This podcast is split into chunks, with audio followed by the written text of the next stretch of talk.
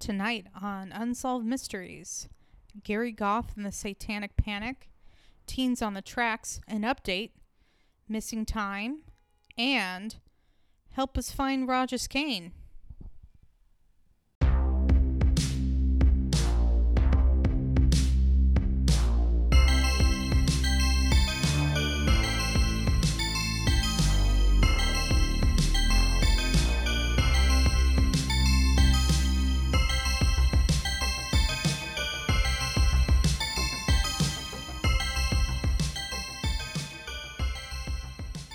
Hi, I'm your co host, Crystal. And I'm your other co host, Robert. And this is Reenacted, an Unsolved Mysteries podcast. Crystal? Yes. Yes, Robbie? Uh, never mind. Let's just go. Let's just go into the podcast. You don't want to wait? Don't you want to talk about the sweet, sweet double-breasted blazer that Robert Stack is wearing in the beginning of this episode? Actually, what I was more fascinated by um, was I noticed that he was there was one uh, segment with him where there was a fountain in the background. Mm-hmm. Now I don't I I don't recall too distinctly. Is that the same fountain where Robert Stack held the prop pink notebook from scene from Maine segment? I think I think it might be. I think it might be that same fountain just shot from a different angle. Oh man, Yeah, that I mean that's what I really fixed on. But if you want to talk about um, Robert Stack fashion, I'm also game for that. I just I, his blazer was like extra in this Ex- first in this first like cutaway when he's introducing the episode. It was like extra. It was like he had some shiny. I might be remembering this wrong, but it had some like shiny gold buttons on it, and it was like a lot of fabric. Holy shit. It was a lot of look. Anyway, he looked good though. All right, so segment one is a wanted episode that I like to refer to as Gary Goff and the Satanic Panic, which is also the name of my um, glam glam punk band that I'm starting. awesome. Yeah, so look out for that in 2018. All right. Uh, so a man named Charlie Sigmund uh, falls in love with a woman named Anne, and eh, they make a big point to say he also fell in love with her two boys, but it's not weird. It's fine. It's okay that that happened. Uh, so Charlie and Anne buy a truck farm. And if anybody has any idea what that is, please let us know. Uh, I, I I did look that up. Thank you. Can you tell us what a truck farm is? Yeah, I, I- knew I knew that would be a que- uh, a point of question, just as friendship clubs were back in like so two or three. Yeah. Um, okay, I, I looked it up and I was kind of confused because it just seemed to be what the definition of a farm was uh, Okay. at first, because it's like you know it's like a piece of land or, or farm or whatnot that that where they grow vegetables to sell in the market. And I, I read that and I was like, isn't that like every farm? um, but I think what they were uh, I did an additional like 10 seconds of research. And correct me if I'm wrong, listeners, but I guess it's more like this is a um, farm where they're they're servicing grocery stores in the immediate area. That's really all I can provide. Uh, trust me, if uh, that that I mean the definition for truck farm just seems to be indistinguishable from farm. So it's not a, it's not a place where they grow trucks. No, no, that would be so awesome. It, it would be like that uh, that old cartoon series, Jayce and the Wheeled Warriors, where like vehicles would grow out of plants. Um, I should probably stop talking about that and let you get back to You can t- you can talk about it all you want, but you have to provide evidence to me after we're done recording that this thing actually existed. What you just Just- described. Not it isn't some sort of fever dream that you came up with. No, no, uh, it definitely isn't. This is, the thing is. Is it was a cartoon that didn't show when I was a kid around the Nevada area, but when I would visit my sister in Oregon, uh, it was on in syndication there. Um, uh, the the villain characters were these evil like vehicles that were they were like living plants that could turn into vehicles. And they had like vines that would grow and like ve- like tanks and trucks and stuff would grow off them like fruit. This, I, I re- this sounds like some kind of like low rent crossover between transformers and captain planet. Um, it, well, um, let me tell you that that show definitely did rip off um, quite a few things. I wouldn't necessarily have gone to Transformers and Captain Planet so much as, um, I mean, there was definitely like some Star Wars thrown in there. Uh, maybe, yeah, I mean, maybe Transformers or or maybe like a reverse Turbo Teen. do I have to explain what Turbo Teen is? no, it's probably dirty.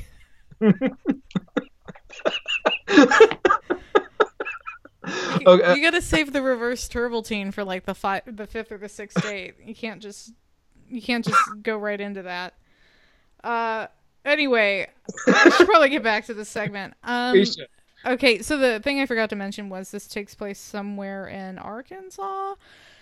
Uh, so, so the truck farm is going real great. Ann and Charlie are um, slinging those, slinging, slinging the veg, and uh, there's some cut scenes to them drinking beers on a boat, and everything seems great. And Charlie was um, pretty attached to Ann's kids from from some kind of previous relationship she had. Uh, so th- this is all going on in the early 80s. Finally, in the summer of 86, Charlie suspects Anne is with another man um, and would be gone in the middle of the night when Charlie would wake up. Uh, this happened a couple of times. And then one night, uh, Charlie went looking for Anne, and I guess they had something called a refrigerator shed. uh, now, it's a common common feature of truck farms. I'm assuming. I would assume it, it is a standard feature of a truck farm, as you have a refrigerator shed. And so Charlie f- sees some lights on, uh, under, you know, behind the door of the refrigerator shed in the middle of the night. And we get a pretty sweet reenactment. I think there's a pentagram on the floor. Ann is uh, praying to some kind of poster of a goat or something. Mm-hmm. Um, there's she's speaking in a language that isn't English. Uh, so she's burning pieces of paper too in the really big candle in the middle. Yeah. So yeah. you know, at some point, and we're and we're getting this like secondhand because, well, I'm haven't gotten to that point yet, but we hear from Charlie's mother who says that Charlie said that Anne did not practice a Christian religion. So clearly, this is where Unsolved Mysteries, not having asked being able to ask Charlie what he saw, they jump to pentagram in the middle of the floor and just they go right into satanic panic. I'd also like to mention at this point, this never comes up again at any point in the segment. It doesn't it doesn't it's feed a, into the story, it doesn't help the plot. It's a very isolated incident for sure. Like yeah. whereas whereas like uh San Francisco cult and bullshit Son of Sam theories. Um, you know, the, the satanic aspect was was centerpiece. With this, he very well could have just walked in on Anne being with another man and would have sa- served the exact same function. Um, to, you know, c- create strife in their relationship. Right. Do you think? Do you think he'd actually have? Pre- what do you think he he would have? He would have preferred to walk into her banging another dude or worshiping the Prince of Darkness? Wh- which one would I prefer? Or oh, well, well I, that that I think Charlie would have preferred if he had had to have a choice. I think probably banging another dude would would have a a more clear cut explanation. But yeah. we don't we don't actually know what Charlie saw. All we know is what the mother said, which was she didn't practice. she could have been like an Orthodox Jew for all we know. So Unsolved right. Mysteries has taken a lot of liberty with that, that, uh, what they think Charlie saw. The reenactment was kind of effective, though, at least up to the point where like when Charlie first gets up and he's look, looking around the house and he can't find her, and he looks outside and the sh- the refrigerator shed is illuminated. Yeah. It has this eerie eerie light quality to it. I, I, I it was kind of uh you know, uh, it was probably the the most unsettling part of the entire episode for me. Mm, I agree. I agree. It was very spooky and probably not really what happened at all. So, no, no. um, so uh, then I guess it's just a second detail of this. At some point, Charlie finds, or Charlie's mother finds some kind of doll uh, that they're saying is part of Anne's religion, s- some kind of witch doll. I don't know. So I've, well, you know, the doll they chose to be the um, the witchcraft doll Mhm. is unlike any witchcraft voodoo curse doll I've ever seen depicted in any sort of media. Mhm. I mean, it, it basically just looks like a some sort of blank template sewing doll that you can then like add your own uh, cl- you know sew clothes onto or something. yeah, add some sequins. Yeah, yeah. I mean, it, it looks like it looks like something you get out of the dollar bin at the craft market. then Well, that's, that's occult purposes. probably where they got it. They probably got it down at Michael's Crafts in the in the witch doll s- section. And so we're led to believe that Charlie thinks just by going over to Gary Goff's house, he might be in some kind of peril, other than just having an unpleasant conversation. I guess. yeah, Um, by 3:20 uh, 3:20 a.m., Anne has now um, reported to the cops that Charlie had been shot at Gary's house. Um, the cops discovered that Char- Charlie had seven bullet wounds. One of them was uh, through the scrotum. Uh, well, I mean, yeah, like I basically, if you, it, you know, I, I didn't write down where all the wounds I were, didn't either. I but just I remembered mean, that one. basically, you can just say everywhere. Yeah, it was like his hand and his. part of the body, he had a bullet put through. Yeah, show us on the witch doll where Charlie was shot. Or- Uh, okay. Anyway, um, so so Gary had claimed uh, responsibility for the shooting of Charlie, but he basically said that Charlie had come at him, that Charlie was drunk and being abusive, and so it was self defense. Um, Anne backed up the story. There was some detail about Charlie had started beating on Anne, and then Gary, because of course he's a former cop, he has a handgun. He came to arrest Charlie, and then and then they got in some altercation, and then Gary shot Charlie seven times. Um, at this point, they cut to a cop. I didn't catch his name, but he was apparently on the force or knew Gary Goff. like he really goes to bat on Gary Go- Goff's uh, behalf. Totally. Yeah, yeah. I mean, uh, well, first of all, there's an uh, the cop they interviewed totally looks like Dr. Phil with hair. but second of all, I think the the point that they're trying to make with this segment is that Anne is a witch and she destroys men's lives and Gary is innocent in all this and so is Charlie. I think that's the angle that they're going with. Interesting interpretation. Uh, so Anne's friend then tells the cops that Anne had been had reasons for wanting Charlie dead.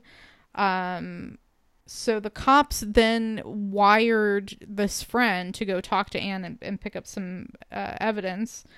Um, so Anne had said on the recording that they got from the friend who was wearing a wire that Anne needed some time to take care of some affairs before she was going to leave town. Um, so that was enough for the cops to sort of, um, you know, start preparing a warrant to arrest uh, Gary and Anne because it seems like they were about to flee, which presumably means they had, you know, ulterior motives that it hadn't been self defense. yeah. Um, so while the, while the authorities are starting to prepare a warrant for uh, for both Anne and Gary, they flee town. Anne leaves her two sons behind. um, and they they left before they could be arrested by the police. So uh, the question here was it self defense or murder on Gary and Anne's part? Uh, there's some talk because they found two guns at the scene. The cops found two guns at the scene that Anne may have also shot Charlie. Uh, and and that's what we have before we get the update. Yeah, well, they they ran a powder residue on Anne's hand, but it was inconclusive. I guess if both of them had shot Charlie, that would probably indicate foul play. But uh, yeah, sorry, I didn't mean to jam you up there. I just No, Okay. I mean they they decided to press charges. So eventually Gary got the up- update that we get is eventually Gary Goff surrendered to the cops and got 20 years in prison and has since been released. Um, so if he surrendered in 1987, that means he probably went to jail in 88 and then was out by 2008. So, yeah. um, and then the real spooky part is that Anne was never located. Ooh. So beware, men. Beware. Yeah, witch, witchy Anne is out there. Woo, woo, witchy and um yeah you know I, I think honestly the the warning here is don't don't get married to a, a gal who already has kids not not not to say I, i'm not i'm not i'm not saying that like there's a problem with someone who has kids um from a previous relationship or whatever i, I don't have any hangups on that but the thing is is if you begin to view the kid like love the kids as if they were your own Yes. you're you're in a bad situation because those kids can be taken away from you so so easily and you you don't have any legal rights to them um i i just you know i kind of feel sorry for charlie like Oh, definitely. Yeah.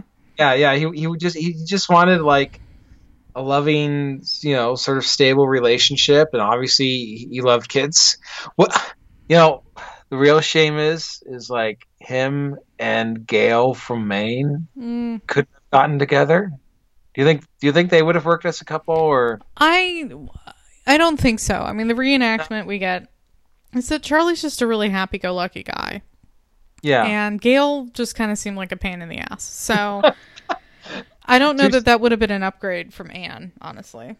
but she had kids so he could bond with her kids Yeah, and yeah. i don't yeah I, I- yeah i guess you're right maybe gail was better off with db cooper um Yeah, I mean, I hope those crazy kids worked it out.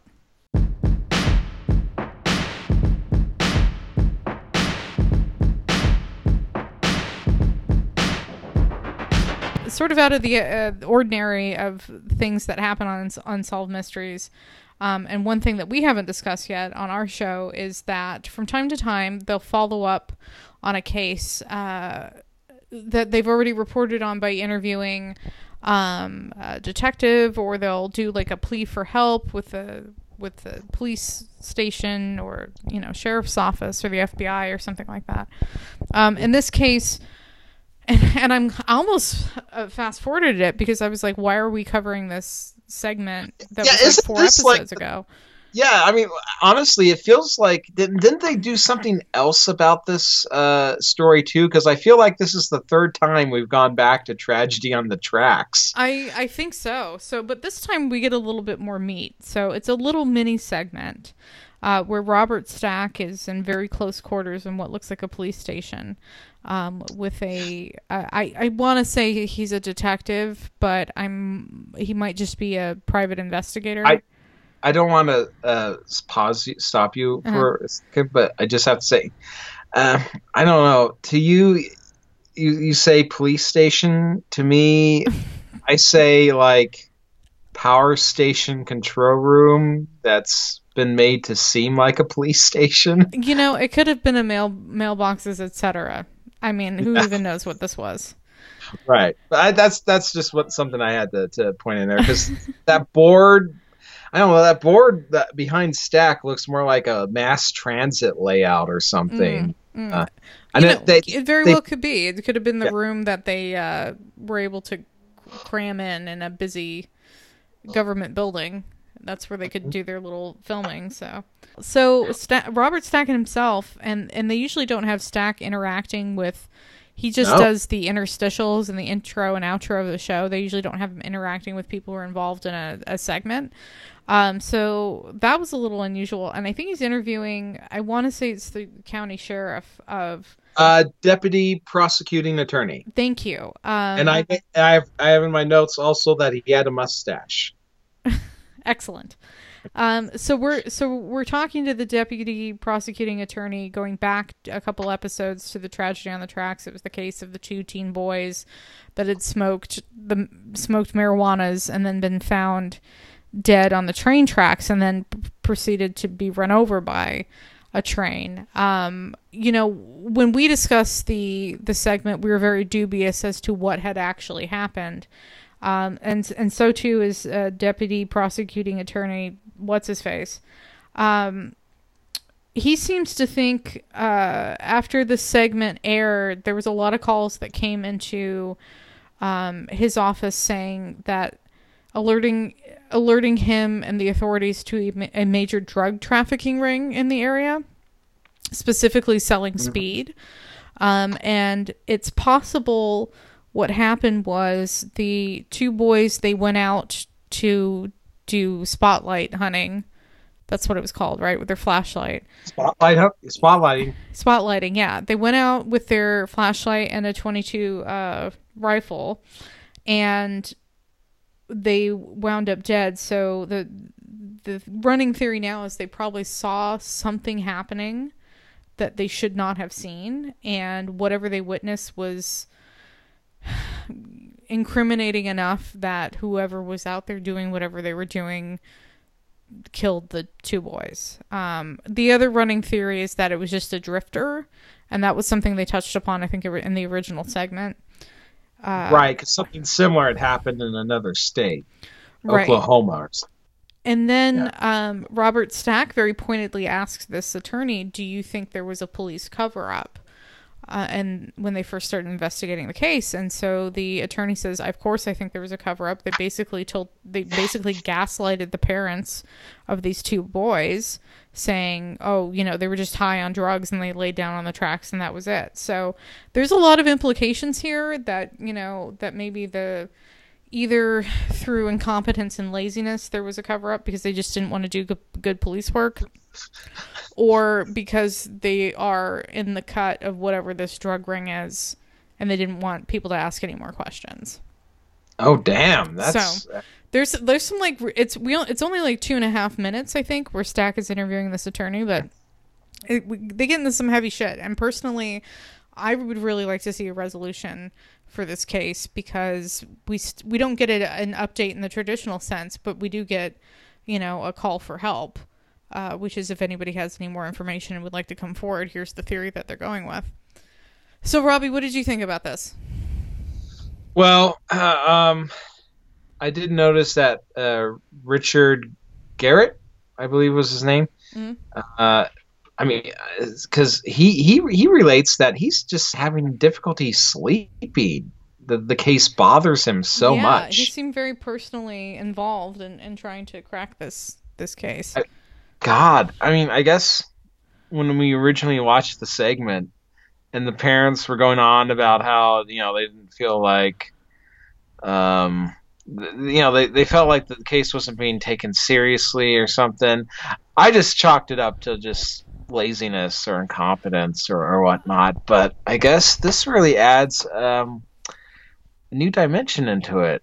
The suggestion that there's there's corruption in this uh, town that that goes right through the the entire law enforcement judicial apparatus.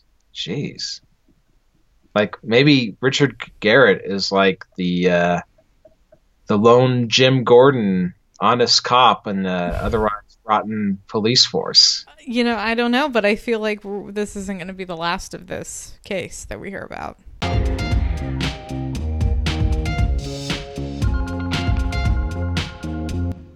I'll just be uh, tickled to death just that people are actually interacting with us on Twitter. By the way, you should because we are still in that early phase where there are so few people actually interacting with us that I can pers I can make a personalized, you know, feedback image for each person who goes on Twitter and leave, leave, leaves a, a feedback, uh, leaves leaves us gives us some sort of feedback. Ryan Baxley got a, a totally awesome underwear prison escape image I made. So please do. It could be you. Yeah. Well, do we want to move on to a cheerier topic? Um, yes, as you say, while the bullshit is still warm, I would like to move on to this.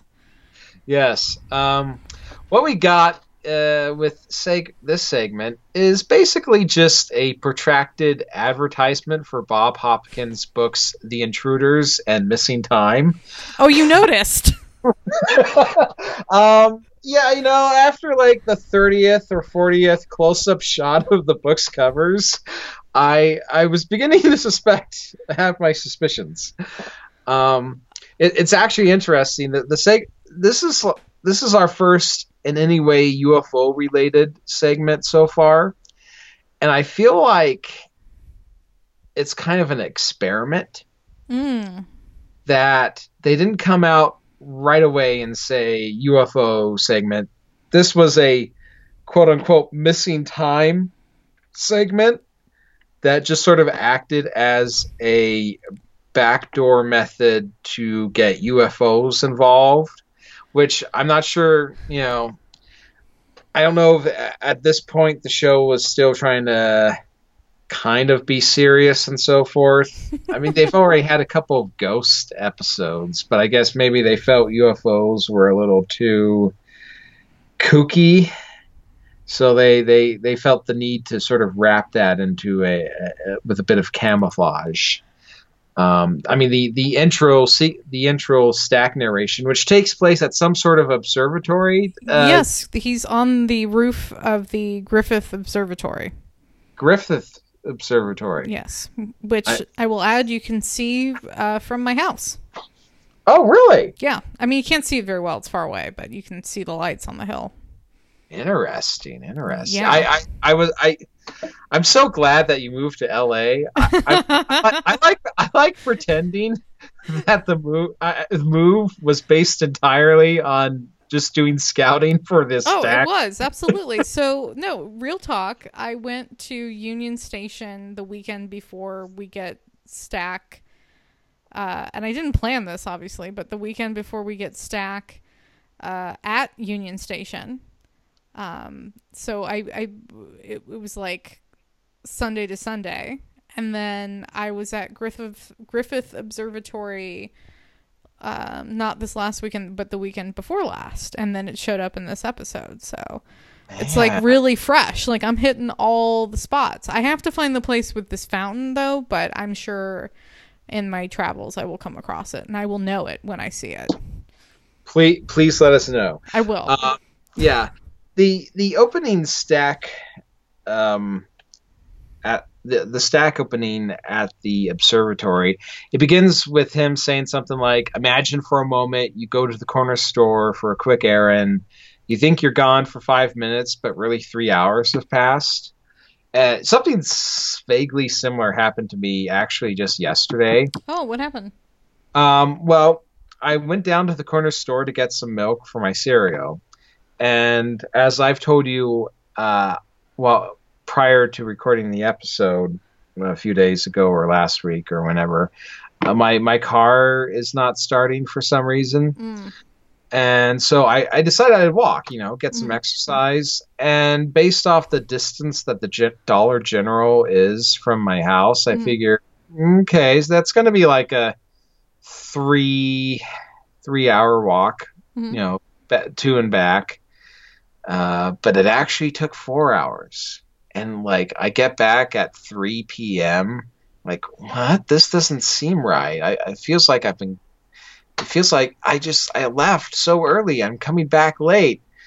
Then I realized that like the half hour or 45 five minutes I spent drinking chocolate milk on the front step in front of the Dollar General. Probably ate up most of that time. Um, Robert Matthews, on the other hand, has no chocolate milk excuse. No, but for- he did. He was in front of a market, so. but he was yes, yes, a very.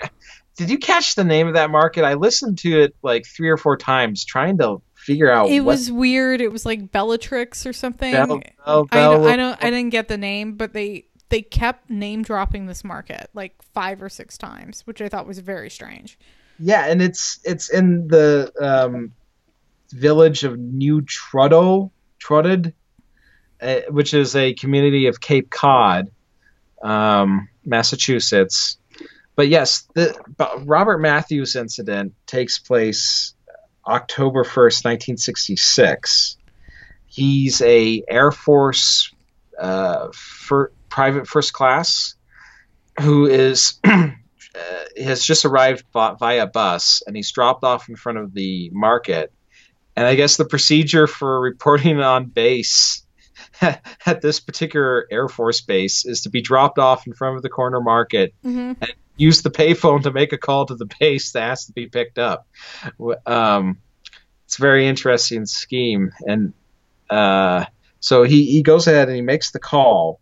And very shortly thereafter, he spot he spots lights in the sky, and they're of that triangular pattern that sometimes people who see UFOs report. hmm So he goes back to the the payphone to call again to I guess really desperately ask for someone to come pick him up because I guess he's a little weirded out by the way these this this triangular set of lights is flying around over the sky. And he already gets we get some indication that something's awry because the Air Force base is asking him if he's already been been there this whole time. From his perspective, no more than about four minutes have passed by. But really, f- from the perspective of the base, uh, basically a full hour has gone. You ever experienced a period of missing time? And so if they send a vehicle to pick him up. Uh, he's interrogated by Air Force personnel personnel who are in civilian clothes. Uh, and frankly, you know, if I was a member of any of the branches of the United States Armed Forces, if a superior officer was interrogating me in a Hawaiian shirt, I'm not sure I would take that as seriously as if they were in their dress uniform. But, um, and I kind of, I don't know about you. Do you, did you get the feeling that them being in civilian clothes, that they were trying to imply that there was some sort of Air Force interest in potential UFO aspect of this?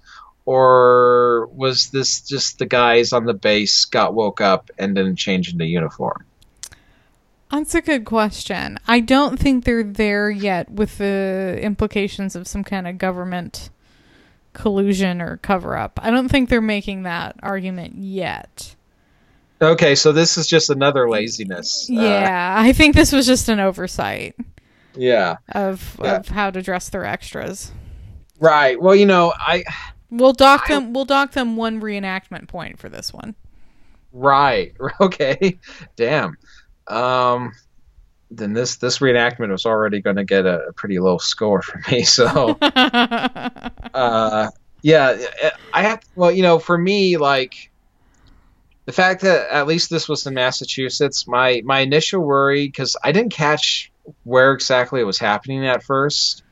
So when they dropped them off in front of the corner store, you know, Robert is um, from Philadelphia, PA, born and raised. Um, and he's African American. And at first, when I was watching the segment, I thought he was being dropped off in like somewhere like a small town in a more rural southern part of the country in the Mhm. mid 60s. And I was like, man, oh, that would be yeah, good good luck out there. yeah. Um, but anyway, so yeah, so he's uh, interrogated by guys, one of whom's wearing a Hawaiian shirt, trying to figure out what the hell he was doing for an hour when You ever had the suspicion that you've been abducted by aliens? because they they sent a vehicle to go pick him up. The vehicle went to the corner store, didn't see him, the driver from you know his jeep yells his name a bunch of times and then leaves. So I don't know. I guess maybe they're trying to figure out whether he was boozing or whatever.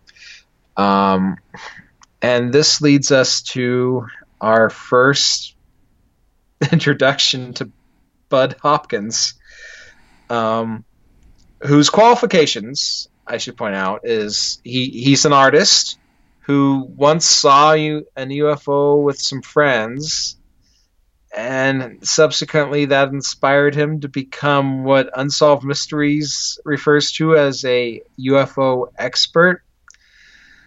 Um, he's written a couple of books, Missing Time and The Intruders, already mentioned. And he proceeds to give, you know, a bit of background information on mi- Missing Time, what it is. I'm sure most of our listeners are basically familiar.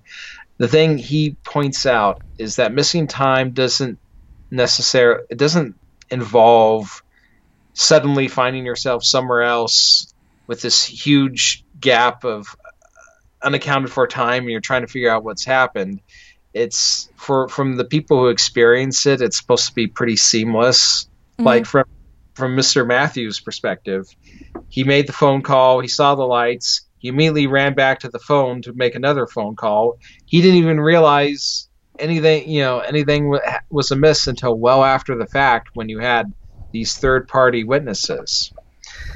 Um Can so- I can I uh, interject here on our first, first I- major point of contention I have with this? yes. I would be willing to bet that most people who are listening to this podcast have some sort of experience with uh, with a large chunk of time being or even a small chunk of time being missing from their day to day that they just can't recall. Or it jumping from one you know jumping from being 7:15 in the morning to suddenly it's 7:30 and you don't know what happened in the last 15 minutes and now you're late for work. I think I have about 15 minutes of missing time on the toilet every morning. Like I don't know I, time skips ahead. I can't account for uh, what I was doing or even what I was thinking. I have no memory of that time. Um, I think if I, I didn't look this up, but my explanation for missing time is this: you can either be very tired, and as we know, when you're very tired, your your cognition is not very good, so you can have sort of it can seem like time skipping around, like um, you won't your short term memory is definitively affected by being tired. So that's the first thing. Uh, the second thing is your brain can only process so much input at one time. So sometimes it just, even if you're well rested, if you have a lot of stimuli coming at you, you're not going to be able to process all of it. So you're going to remember some things and not others. Uh, you're not going to record all of that information that's coming at you. So I think having missing time, as it is explained by Bud Hopkins, is incredibly common. And I would say most people have experienced it just in their day to day of having some chunk of time they can't remember and they don't know what they were doing um, just from being too tired or or just having too many things going on. So Okay, well, I mean, that sounds like a very valid criticism of Mr. Hopkins' bullshittery. yeah, Uh, but I also kind of feel like maybe you're also creating a little insurance policy for yourself at work, uh, so that if you're ever like 15 minutes late, if, if you're if you're ever 15 minutes late for work, your boss, having heard this podcast, will know that like occasionally in the morning you experience like 15 minutes of time that just zones out and you, you you're suddenly you're late for work. Yes, if Uh, I ever make the mistake of telling the people that I work with whatever it is I do outside of work, including make this podcast, which they don't know exists, um, yeah, I guess I would have uh, that would be a valid explanation, or I would deserve whatever repercussions were coming my way. So, Yes. Um, so anyway, uh, excuses for tardiness at work aside, um, Bud Hopkins ends up intruding on this story in another way, where we ca- catch up with Robert Matthews about 20 years later. He's on vacation and he's doing that horrible mistake that some people do when they're on vacation where they try to buy a book to read when they're already on vacation and they just Mm. They go into you know whatever nearby convenience store and there's a bunch of paperbacks on a rotating circular rack. Just bring a book with you, one that you know you're interested in, rather than play the Russian roulette of is there even going to be anything remotely what I'm interested in on this rack? Well, I think Robert Matthews may have hit the jackpot. Oh yeah, no, no, he he hit the pay dirt because he came across a copy of The Intruders, which features one of the stereotypical Roswell Gray sort of depictions of an alien. And apparently, in his youth, as a small child, he, he has this memory of a being where um, Matthews has this. Uh, he he has this memory from when he was eight years old of waking up there was this bean that was green and glowing Mhm. uh, in his room, which is interesting. I, I, don't really hear much mention of like Roswell Gray's glowing. Um, but I think it was. I I think it was radioactive, Mr. Burns. radioactive Mr. Burns, Yeah. nice, nice crystal. The, the, the, that that totally that totally redeems you for your earlier uh, mistake. Um, yeah, so he, he couldn't, and it kind of se- seems like this might be a sleep paralysis thing because he couldn't move, couldn't Mhm. speak. Um, and I guess this is something that's haunted him for a long time until he saw the cover of The Intruders and he realized, my God, that's what was in my room. So he, he picked it up. I guess he probably must have breezed through it that entire vacation. I mean, I, I never actually get a whole book read in a vacation. Uh, I'm lucky if I, I reach chapter two. Um, so we get subsequently, and I want to get your your opinion on this. Are we watching a actual hypnosis session between Hopkins and Matthews, or a reenactment of their hypnosis session? It's so convincing to me because they seem like folks that are hypnotized that I think it's Actual, I think it's the, it's either the actual initial hypnosis section or six session. What did I just say? Hypnosis section. session.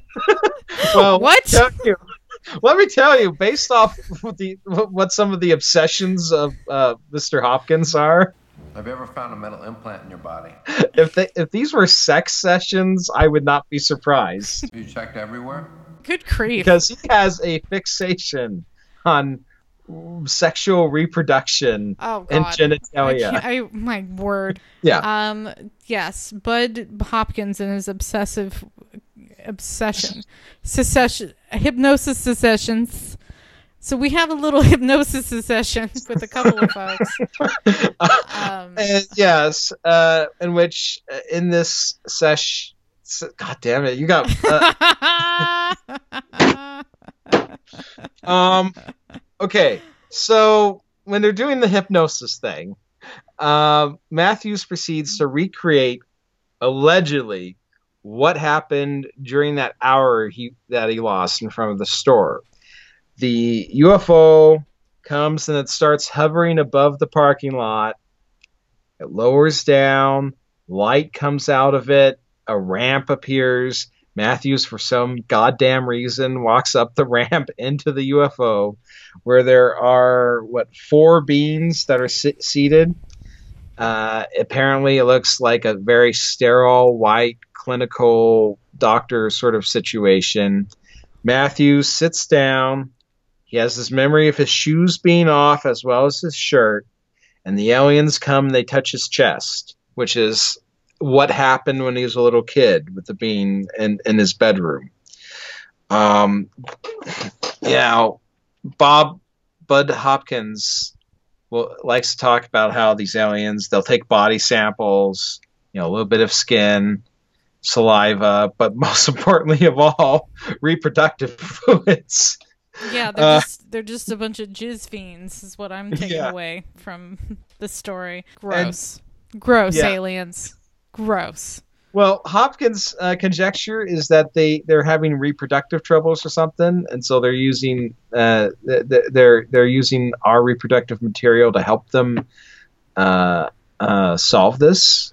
I guess, Mm. but now also Hopkins th- like around this time in the segment doesn't he say something like hypnosis is, is a highly effective means of uh, retrieving lost memories? yes, he does. Oh, really? Isn't that something that's been pretty much discredited now? Um, not only that, what what we tend to use hypnosis for, if anything, these days, is it's a, a you become relaxed and in, you're in a highly suggestive state.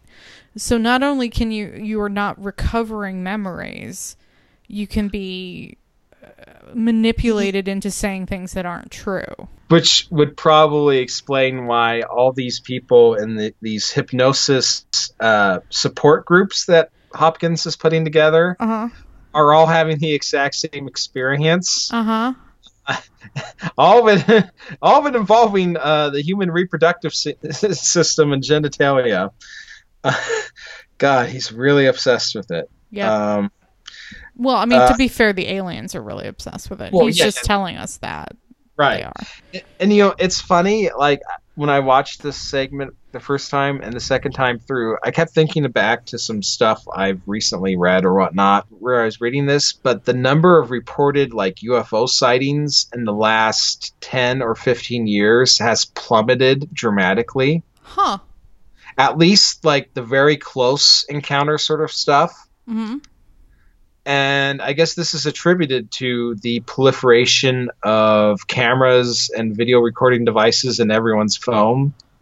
Because whereas maybe back in the 70s, you could say a UFO landed in my backyard or landed in the parking lot of the corner store, as Mr. Matthews saw, hmm um, and you know, people are like, well, of course, all, all, we have is the eyewitness testimony. We can't expect them to have some sort of video recording device on them, but now we do. So people like the mo- the more outrageous stories along those lines, people just aren't telling anymore because it's increasingly implausible that you can get away with that story. and I kind of feel something else I was reading is they talk about how if you go back 50, 60 years ago, the descriptions of aliens uh, in these sort of encounters are, are supposed to have like varied wildly, right? All Mhm. sorts of different, you know, we not just the Roswell Greys, we got reptiles, we got insects, we got all sorts of stuff. And over the course of like half a century, they've just slowly like all been displaced, and it's all now just Roswell Greys. Well, it's because of the the gray lobby. I don't know. it was probably just because of the X Files and and Bud Hopkins. Honestly, They put the whammy on. Well, yeah, I I was gonna say, um, Bob uh, Bud Hopkins, like people, like one of the things is, but yeah, actually, you're you're sort of spot on from what I'm reading. Is just media, like they pick up on certain things. They, you know, images of the Roswell Greys get start to get proliferated through through media, and before you know it, like everyone who's being put under hypnosis and being suggested that they're seeing aliens, they they're they're seeing the aliens that they see on TV all the time. yes. And so we got Bud Hop- and we got Bud Hopkins going around telling everyone exactly what sort of aliens they're they're seeing and where on the doll they touched them. Um, so yeah, Um, Be- I'd I'd also like to discuss. There's a psychologist that they bring in, who Susan Fox. Yeah, who's who's basically vouching for all these ordinary people that have had these extraordinary experiences, saying that they're very trustworthy and whatnot. Um, and then they bring up, she brings up some point about how a lot of the women who have had these experiences have inordinate, inordinate uh, occurrences of things like cervical cancer, uh, ovarian cancer, um, ovarian cysts, um, twisted fallopian tubes. Um, and she's like, it's just, it's with all of these women that have had these experiences, they've had these issues. Yeah. The problem with that is all of those things are incredibly common. so, I mean, just the. I mean, between between the hypnosis se- sessions and then bringing in this psychologist, uh, and I'm putting that in quotes to basically just bring in the confirmation bias of saying that these people are special, that they have this thing in common, that the you know perhaps the reasons they're having these reproductive uh, cancers and other issues is because they've had these experiences. Um, you know, it's tying a bunch of things together that probably aren't correlated at all. So You know, I they I think by bringing her in and not just having Bud Hopkins, the hypnotist support group guy, um, it really legitimizes more of this just total bullshit that they're throwing out. So right. Susan Fox even in vouching for one of these people's character uses the uh, term "totally legit." yeah, So I found to be, you know, the the most uh, undermining of her uh, status as a psychologist. Um, yeah, yeah, no, I agree. I agree. Like, it, validate everything that was going on.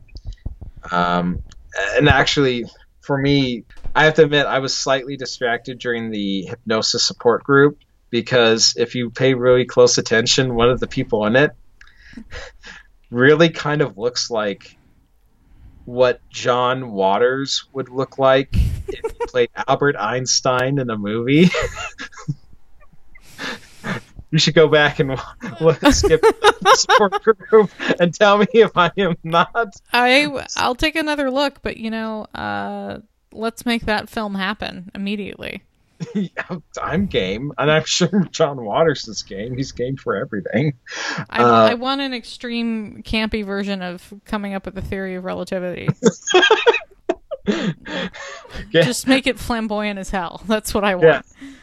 precisely. Uh, uh, but and then we got a, a supplementary uh, segment, uh, supplementary part to this segment, and it's interesting. This is I don't recall. Do you have you seen any of the segments so far where like halfway through they actually had a commercial break and then it comes back with Robert Stack? again? no, I haven't. I and I noticed, and I made a note that that happened. So Well, you know, this, was like a really long segment. I think Mhm. this is fifty percent of the episode. yeah, Um, it's and it's about to be seventy five percent of our episode. Wrap this up relatively quickly because all we got left is one of these missing time people is Christine Christina Florence, hmm um, who relates a story about when she was 17 years old. Her mother and her sister and herself were traveling t- f- through the Mojave Desert to get to San Francisco, and their car breaks down breaks down near Barstow, California. I guess it just overheats. hmm So they make it to a park or a rest stop, uh, sort of spot, and you know, you know, pretty much it unfolds how do you expect. The mother goes off to get some water for the from the car. Some strange, some strange light or something appears uh, outside the car. The kids get outside. They see it. They go back in the car. All of a sudden, uh, next thing they know, they're laying on a blanket uh, in the grass of the uh, park no idea how they got there. Eventually, their mother returns, and they drive like hell, quote unquote. Um, you know, uh, honestly, the thing that was more interesting for me than any of that was when the mother goes off to get water for the car. Did you catch that she explicitly instructs her children to lock the doors and roll up the window all the way? I I didn't notice that, but that's a good way to get some baked kids in your car in Barstow. Yeah. Um, that that struck me as an extraordinarily dangerous thing to have your kids do. Well, you know, it was the '80s, and That's true, Or that's the true. '70s, probably in this case, and that's just it's what you did. That's how you preserve your children. yeah, you know, I have no Effectively. memory. I have no memory of ever being in a car seat or a booster seat. no, me neither. Yeah, No, I know that I probably was when I was very young, but it was definitely in the front seat of the car because we didn't have airbags back then, so it wasn't an issue. right, exactly. um, so hypnosis with Christina reveals that during that uh, incident, she ended up being taken into a UFO. She was on a table. It was a spherical room. Only this spherical room had dials, literally on every space available. uh, a floating screen that showed what they were examining on their body, just sort of like would float around up and down her body. She was apparently r- wearing a rubber diaper too. uh, and this is an account that Susan Fox considers totally legit.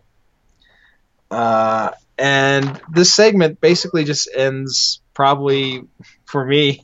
This is the perfect ending. Is when uh, Bud Hop- Hopkins he makes I, am not I hope you caught it. He makes some comment about how the the proper scientific community is on the sidelines uh, with this phenomenon, and that unfortunately it's leaving it up to people like him, which in this case I'm in total agree- agreement with Mr. Hopkins. it is unfortunate that it's being left in the hands like him. um, I I totally agree, but I also think there isn't room in his mind that perhaps the legitimate scientific community did consider this, and then they said this is a big fat nothing burger, right, and moved on, and Yeah. have moved on. because to this day, as far as I know, there's no legitimate scientific study to um, missing time and being abducted. Now, uh, to to the point where I've been like really critical of uh, these people, I do want to say I think I believe them, and I think I think they they are not lying. I think they are being truthful and and what they think happened to them. But I also know that they're the you know the human mind is a very fragile thing and it can be toyed with and it can be messed with. And certainly if you've ever experienced some sort of really terrible trauma in your life you know you can kind of infill details and gloss over things and make things seem like they were something else. And so i think these people have experienced some kind of trauma and this solution was presented to them while they were in a highly suggestible state therefore they believe that they've been abducted by aliens. So I don't want to make them sound like incredulous or like they're lying for attention because I don't think that's what's happening at all. I think they've just sort of glommed onto an explanation that was being offered to them. You're like the Scully of our. I'm show. absolutely the Scully. but you're not but you're kind of the Scully too. You're not like the Mulder. You're not yeah, like yeah, I, yeah. No, I unlike Fox Mulder, I just don't believe something because I want it to be true. yeah. He he wa- he he, he was he was a little you know he was not too discerning with uh like uh, God. I mean, whatever. He was also kind of a dick. So He was. Guys, He go wa- back and watch the X Files. It's a good show, but he's kind of a dick.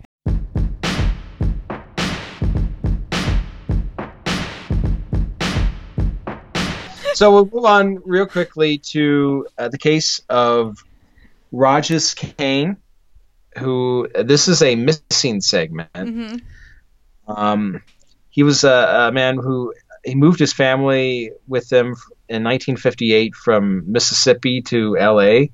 So you know he's moving on up in life. Um, works for the Parks and Rec in L.A. But and you know by all accounts it's a very stable, loving household. But on February 19th, 1986, he tells his family he's going to the hardware store, and he just disappears.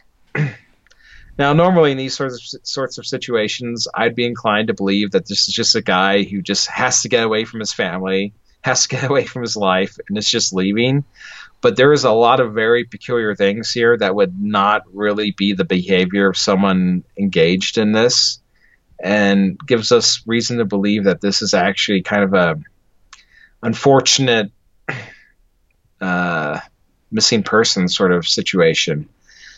Um, the day after he disappeared, he called his neighbor to tell them that he wasn't going into work, which is kind of peculiar because I've never thought to like call a neighbor to tell them I'm not going into work.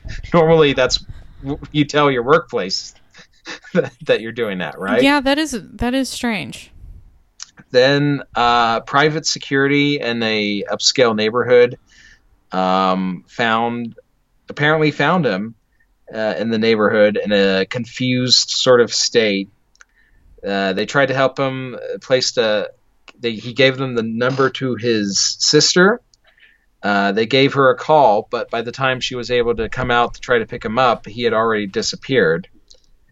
Um, his then subsequently his car was found parked about 22 miles from their home, and it had all of his, you know, all of his most important life documents, uh, GI Bill, you know, any, any sort of uh, critical piece of information you, you would want to have with you as a human being, as well as the phone number for one of his daughters that had been written over and over again. And to add to this mystery, the gas station right next to the car, apparently the day before, he had come in to have them do something on the car. I can't remember what. I just remember it cost forty dollars. And I don't think they specified. Yeah, and he pays it in cash and leaves. And the guy working at the gas station noticed that he uh, he was walking in a sort of strange way, you know, as someone who was maybe not completely in control of their motor functions. hmm So Doug Haskin, with uh, who's a detective with the LAPD, his speculation was that maybe uh, Rogers Kane suffered some sort of stroke that you know inhibited his ability to really have a grasp on you know what was going on around him. The pieces of information that they have include a telephone credit card that when they tracked what numbers he called using it, it was all like numbers that were found in help wanted ads. So Haskins' uh, speculation is that Kane was in his state of confusion. You know, he couldn't figure out how to get home, but he, he was cognizant enough to know that he needed money. So he was trying to find employment to get money, I guess. Um, and so Haskins speculated maybe eventually police or some authorities somewhere picked him up, took him to a hospital, and he's maybe somewhere being taken care of, just unable to even communicate who he is to anyone. I It's- I think that's the most likely scenario. Yeah, I mean, this is actually kind of this is probably the scariest segment from for this entire episode because you know the idea that you could suffer some sort of medical thing and just not be able to find your way back home at the very least.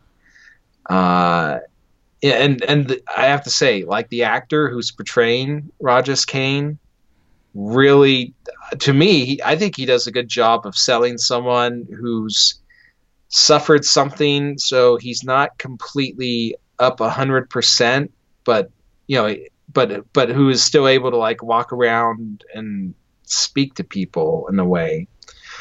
Um, and so this this is a you know it, it's a heartbreaking segment too because there's there's this whole family that that is like desperately missing him. Um, and we get an update. Uh, did you want to say anything before I go to the update or? No, no, I don't have any cool jokes to make about this. Yeah, it's just kind of sad. Yeah, actually, well, I, I, I yeah, same, same here. I didn't really feel like making too many jokes about this. This, this was kind of a bummer, but we got an update, and it turns out that uh, Rogers Kane may have ended up in Topeka, Kansas. Um, and this is a very strange story as to what happened. Apparently, he got picked up by a truck driver Mm-hmm. who like he couldn't communicate who he was so the truck driver gave him a name he called him elmer and he and the truck driver gave him his last name of jackson this this, This is like is very, like really heartwarming though, a little bit. Come on. it, it is kind of heartwarming i mean clearly this truck driver i mean this is not like a bad guy No. he's he's he's legitimately concerned about this person um and but it's also kind of you know weird too like i i, I hope this you know like it's kind of like Well, I'll just, you know, I'll, I'll give you a name, and then you can have my name as well. Uh, it, it, it's almost like this truck driver is, I don't know, some sort of like sees himself as some sort of Arth, Arth, Arthur era king or, or someone. You know, he, he's sort of knighting Elmer and bestowing on him a, a feudal title. Uh, I don't, I don't know. That's just something that came to me. Uh, par- but apparently, Elmer Jackson ended up in Topeka, and he managed to find odd jobs like bricklaying and whatnot. Uh, and it's really, really interesting. Like, I mean, you can't tell people who he is, but he can still perform functions like you know that that sort of labor. Unfortunately for the Kane family, he disappeared before they were able to, to get out to Topeka to find him. Um, they distributed flyers uh, around where he w- had been, uh, but as of the final update on the program, and I think that what we had was two updates. We got the you know an update from in whenever they re-aired it uh, back in the 90s and the or the 80s or 90s, and then we get like another last you know most recent update, which where it's just an image of him, and it reveals that he has still not been found.